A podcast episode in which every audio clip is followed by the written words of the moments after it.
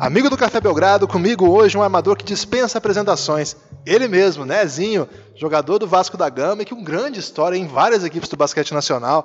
Quem não se lembra de Nezinho dos tempos de Coque? Quem não se lembra do Nezinho, dominante armador dos períodos de ouro de Brasília? Nezinho também com bela carreira em Assis, em Limeira. Hoje a gente vai recuperar algumas das suas histórias desse período.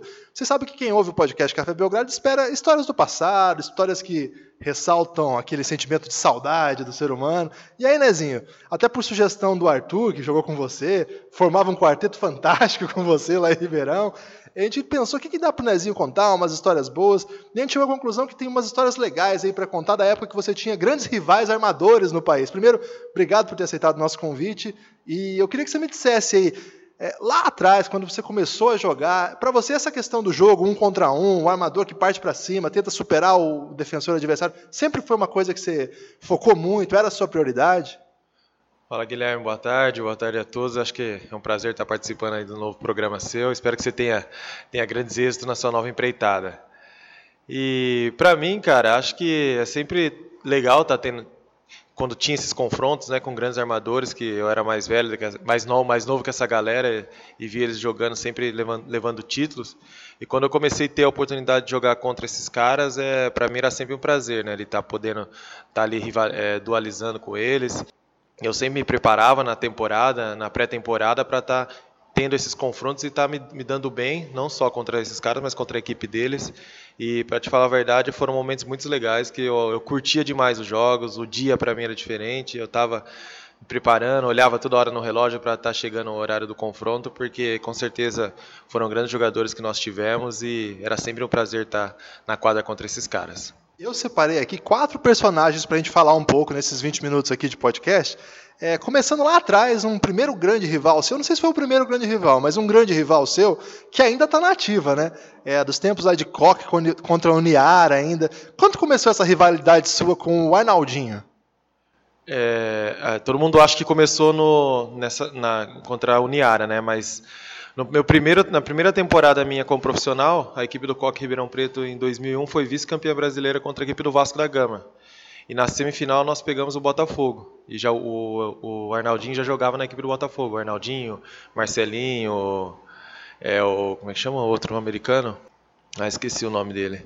E, e aí já começou essa, essa rivalidade ser ser demonstrada. Quando ele foi para Araraquara, ficou muito muito clara, né? Porque a gente jogava toda hora na pré-temporada, torneio IPTV, jogos abertos, depois Campeonato Paulista, Campeonato Brasileiro, então eram muitos jogos seguidos contra a mesma equipe e as cidades muito próximas, então as duas cidades pegavam fogo, né? E quando o Arnaldinho foi para lá, a equipe se tornou muito mais forte, a equipe da Uniara foi o Arnaldinho, Pipoca, Márcio Azevedo, grandes jogadores e a gente estava sempre chegando nas finais e graças a Deus a equipe de, do Coque estava sempre vencendo, mas cara, foram momentos muito bacanas. O Arnaldo jogou, acho que foi a melhor época dele no, no basquete. Eu já disse isso para ele que ele jogou muito bem. Quando eu estava de folga, eu sou da cidade de Araraquara, né? Eu estava sempre em Araraquara vendo jogos e vi ele fazendo grandes jogos lá na cidade. Para focar um pouquinho no Arnaldinho antes da gente ir pro próximo, o que, que você. Ele era um armador canhoto, né? Era muito difícil de marcar. Tinha períodos assim que ele partia para dentro, era muito difícil. O que, que você ressalta assim da, da, principal qualidade que você tinha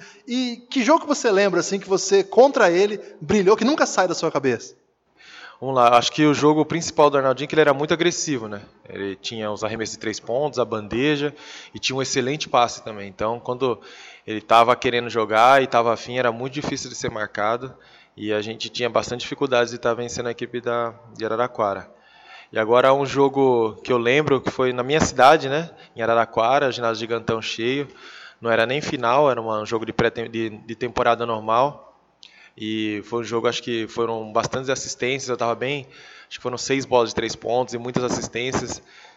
Foi um jogo muito legal com o Renato, o grande jogador também que jogou comigo. Foi, foi o Cestinha, foi um, fez um excelente jogo, mas acho que esse jogo foi quando eu já tinha o quê, 21, 22 anos que eu comecei a aparecer como virei, como assim, eu virei a chave. Agora sou jogador de basquete profissional. Então, foi um jogo para mim muito decisivo, porque tá todos os meus amigos lá, ginásio cheio, então precisava fazer uma grande partida contra uma grande equipe, contra um grande armador, e foi bastante legal, me senti super bem, e a partir dali a confiança contra a equipe de Araraquara eu sempre tinha. Para você que é de Araraquara e é um ídolo de Ribeirão, né? Como é que é não ver esses dois polos no basquete, no momento que o basquete está tanta força, né? tantas cidades diferentes, né? Como é que é para você? Não é um pouco estranho assim? Ah, é bem estranho. Quando eu estou de férias, eu passo, eu estou em Araraquara, eu estou em Ribeirão Preto, eu passo nesses polos, né, que, que eu sempre via esses polos cheios, todo mundo falando de basquete, e hoje você vai na rua, todo mundo pergunta, pô, mas aqui precisa voltar, precisa ter, precisa ter de novo a temporada. É muito estranho, é muito triste, porém essas duas cidades gostam muito de basquete e acredito se tiver um investimento, se puder voltar, como algumas é, as duas estão tentando fazer ter esse projeto para estar tá voltando, eu acredito que vai pegar o basquete rapidinho, porque as, as duas cidades amam basquete e da maneira que voltar vai ser bem legal. Agora, partindo já para sua segunda rivalidade, eu quero que você fale de um cara que ainda está nativa no basquete, mas não mais dentro da quadra. Estou falando do técnico de Franca, o Elinho foi outro cara que também já era um pouco mais velho que você, você chegou e você tumultuou o Elinho ali, viu, Nezinho? Como é que era jogar contra ele? Ah, cara, foi legal também, né? Em Ribeirão Preto, ele em Franca, de novo, duas cidades muito próximas, jogos toda hora.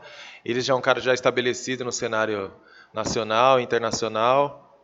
E aí vem um moleque chegando ali devagar, querendo tomar, não tomar o lugar, querendo, né, rivalizar.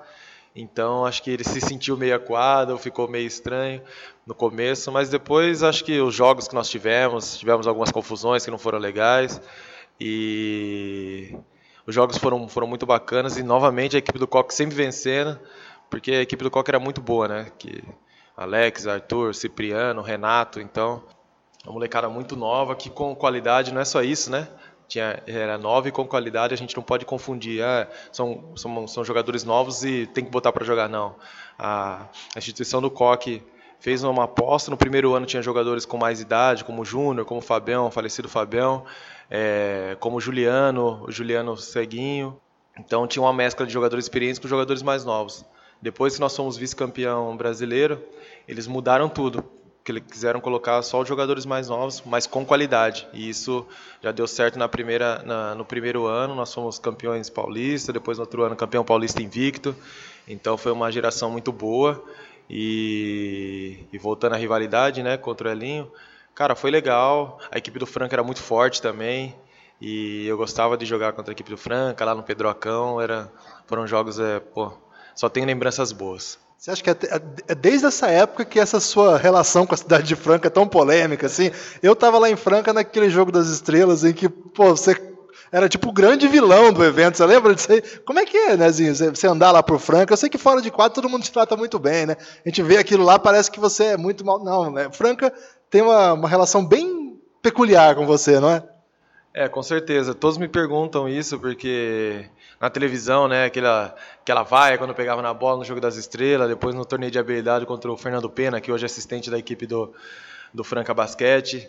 É, cara, mas desde aquela época que a rivalidade estava super intensa, super ativa, nunca tive nenhum problema com o torcedor. Sempre que andava em Franca, ou comer com a minha família depois dos jogos, ou antes de jogos, era sempre com carinho, a galera sempre pedindo foto. Mas quando entrava no, na quadra, por ter um ídolo deles, o Elinho, um jogador da mesma idade, da mesma idade não, um pouco mais novo, querendo é, rivalizar, querendo estar tá, tá ganhando da equipe do um xodó da torcida de Franca. Então eles tomavam isso, tomavam a dor do, do Elinho e ficavam bravos dentro da quadra. E isso eu sabia levar da melhor maneira possível, porque eu me preparava muito bem para estar tá jogando, para não perder nunca quando eu estava com a equipe do Franca, principalmente no Pedrocão.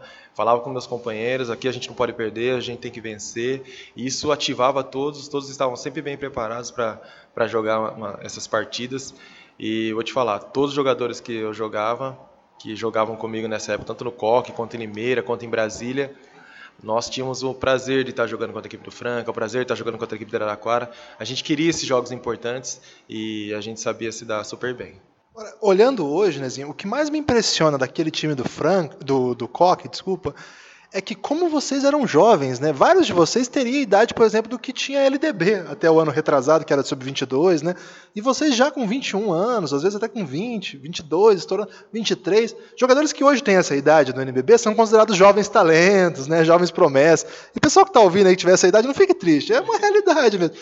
Parece que naquela época os mais jovens tiveram um pouco mais de audácia, ou você acha que assim, é, era muito diferente do que é hoje? Tenta me explicar isso. Como é que você vê esse os jovens daquela época que já chegavam em alto nível, disputavam títulos, e os jovens de hoje que, como você falou, eles penam para conseguir aposentar os velhinhos aí, né?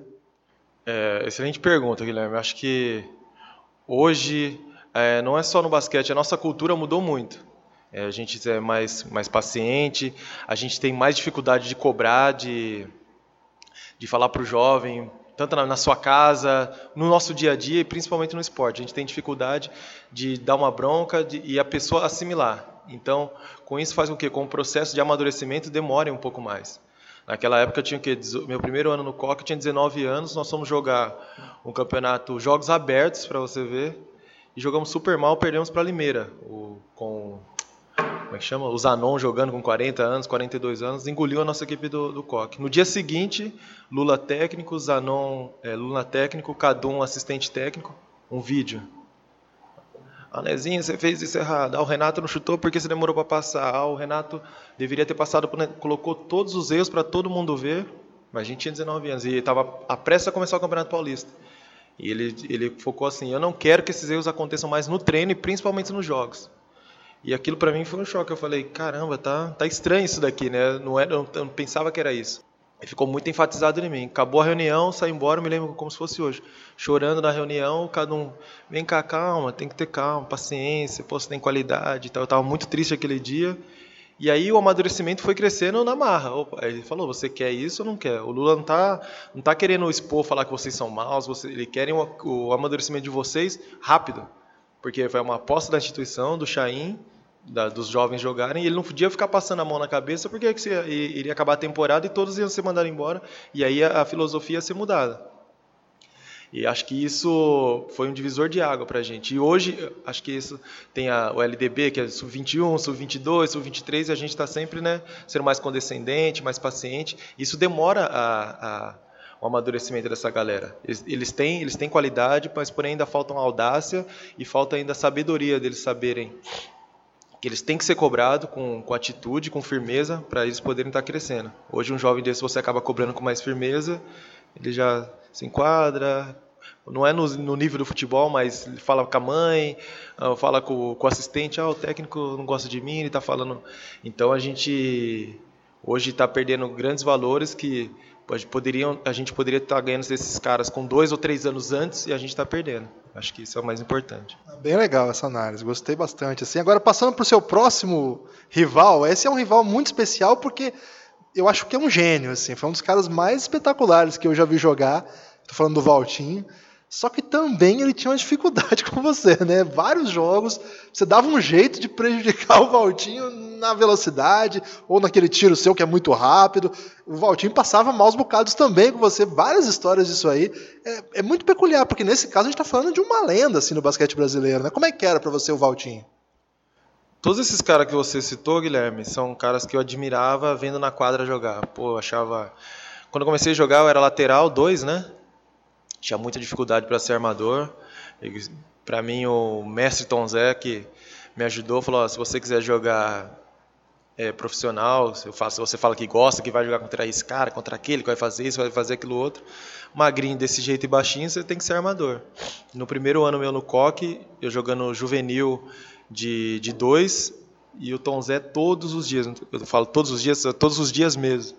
Eu morava no CT do Coque, então, 8 da manhã ele já tomava café comigo, ele vinha com o fusquinha dele, acordava, bora Nezinho, tomava café no CT. 9 horas a gente já estava na quadra, passando todos os exercícios de, de armador, arremesso, tudo que você imaginar, tudo que você imaginar, um ano todo, até eu me formar como um atleta armador. E eu já vi esses caras jogando. O Valtinho, quando eu tinha 14 anos, ele foi jogar um juvenil, acho, juvenil, mas já jogava no, no principal do Franca. Eu estava de castigo, eu lembro, eu falo isso para todo mundo, estava de castigo, eu morava perto do ginásio de Araraquara, 22 de agosto. E eu sabia que o Frank ia jogar, mas para mim o Valtinho ia jogar lá. E eu peguei, dei um jeito, saí escondido e fui correndo pro ginásio. Fui lá, vi ele jogar, pra...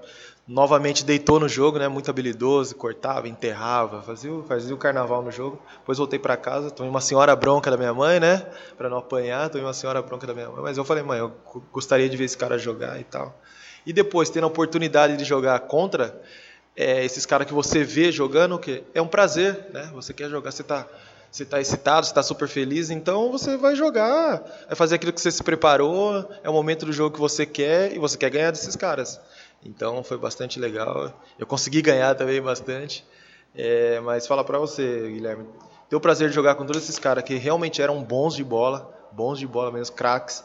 É, só, só cresceu o meu nível de basquete, porque antes de começar a temporada eu já via Araraquara, Franca, é, onde estavam esses caras, você já sabia, ou já sabia a data, tinha marcadinho lá direitinho, opa, esse dia vai ser esse, esse dia contra esse cara, e a equipe do Coque tem que vencer, tanto fora quanto dentro.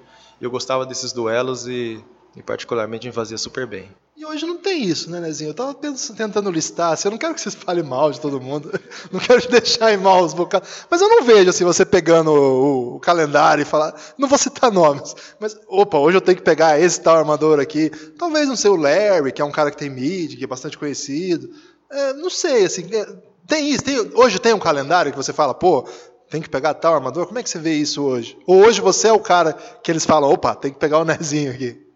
Ah, não sei se eles pensam assim de mim, não. Mas é, eu acredito que hoje mudou muito o, o basquete. Esses caras, além de ser grandes jogadores, eles tinham um principal que eu falo. Eles não queriam perder, não queriam perder. Isso estava na cara, você via a cara do cara, Puta, esse aqui não quer perder. Aquele ali, então quando junta na mesma quadra, sai faísca. Todo mundo vê, está assistindo, todo mundo que está jogando está vendo, os técnicos, os torcedores. Isso é muito importante. Não estou dizendo que os jogadores de hoje querem perder. Podem perder, normal. Mas aqueles caras não queriam perder. E eu gosto disso. Eu gostava de jogar com esses caras, de jogar com esses caras no meu time, contra. Isso o jogo faz assim, o nível é super grande. Quando igual o Alex é meu parceiro, o Arthur é meu parceiro, esses caras não gostavam de perder no treino. Então tinha treino que tinha que parar, tinha time que a gente jogava junto, tinha que ter árbitro internacional apitando, porque o técnico às vezes, às vezes via que o negócio era feio, porque a gente não gostava de perder. Então, acho que hoje os jovens ainda nesse processo todo que nós já falamos atrás de amadurecimento, de como é que chama de caráter, de caráter, é, de caráter profissional mesmo, é, essas coisas vão ficando meio para trás e eu acho que o esporte vai perdendo meio a graça. Eu adoro quando quando a gente vê né, no outro nível Kevin Durant, Westbrook falando que não quer perder, e quando sai no jogo sai faísca sem passar do limite, é claro, é claro. Eu acho isso super importante, super válido. Todo mundo fica tenso para assistir o jogo, é mais legal. E a gente só vê isso nos playoffs, que a galera não quer perder, mas antes era a temporada toda, qualquer joguinho eu não queria perder. E o quarto aqui, que eu vou fechar, eu vou falar de um parceiro seu de time atual, o Fúvio, talvez o último grande armador que surgiu aí, que conseguiu uma bela carreira, né? Virou um dos principais armadores da história do NBB. Chegou a disputar final contra vocês, né? Vocês de novo levaram a melhor. O Fúvio foi esse último grande rival seu, assim, ou tem outro que eu estou esquecendo? Cara, o Fúvio, quando eu comecei minha carreira, tinha 14 anos, fui convidado para ir para Limeira. O Fúvio é da cidade de Limeira. E aí tinha eu, Fúvio e o Dadá. Não sei se você lembra do Dadá, você não lembra, né? Os três eram 8 uns, três baixinhos, a gente corria, fazia um inferno na quadra quando era pequenininho. E aí quando eu recebi o convite de ir para Limeira, com 15 anos, minha mãe se assustou, meus pais não queriam que eu saísse, e eu falei que eu gostaria de jogar. E quando eu fui para lá, eu vi o Fúvio um talento já espetacular, né, dessa idade, parecia que tinha 30 anos, né, jogando basquete. E Cara, foi um ano bastante legal. Nós jogamos a categoria de base, pô, ganhamos tudo, campeão invicto. Aí depois jogamos um ano no Ribeirão Preto. Jogamos é, contra várias vezes por várias equipes e essa rivalidade sempre tinha, porque eram sempre da mesma idade, sempre querendo o mesmo lugar, sempre querendo para a seleção. Isso era muito bacana também. Cara, e falar para você, e hoje tá podendo ter a possibilidade de estar tá jogando com ele, tendo ele do meu lado aqui todo dia, é um prazer realmente, porque o menino é craque de bola mesmo, sabe o que faz, a hora que quer, onde que tem que ir, sabe colocar o time em cada no lugar certinho. Então, e é daquele perfil que eu te falei, não gosta de perder também, é chato, não gosta de perder, quer vencer, quer ganhar. E eu adoro esses caras, porque esses caras que têm o, o prazer, que amam o jogo, que querem saber do jogo, que estudam o jogo, e o Fulvio é mais um desses caras e eu tenho respeito total por esse, por esse moleque. Obrigado, Nezinho. Essa foi a ideia aqui do podcast, recuperar algumas histórias e lembrar de algumas grandes rivalidades. Eu falei aqui com um dos maiores vitoriosos da história do basquete brasileiro recente, dominou o NBB na época de Brasília, é, vem agora com uma trajetória no Vasco, aí, o Vasco uma retomada no, no, NBB. Obrigado, Nezinho. Muito obrigado por estar aqui contando essa história. A gente sabe que você tem muitas outras histórias para contar, quem sabe um dia a gente grava outro podcast aí para lembrar de várias dessas histórias. Beleza, Guilherme. Eu que agradeço por ter lembrado essas histórias gostosas de falar no meu passado e espero que você tenha grande êxito aí no seu, no seu novo projeto e vou estar acompanhando aí. Tudo de bom para você. Um grande abraço. Valeu.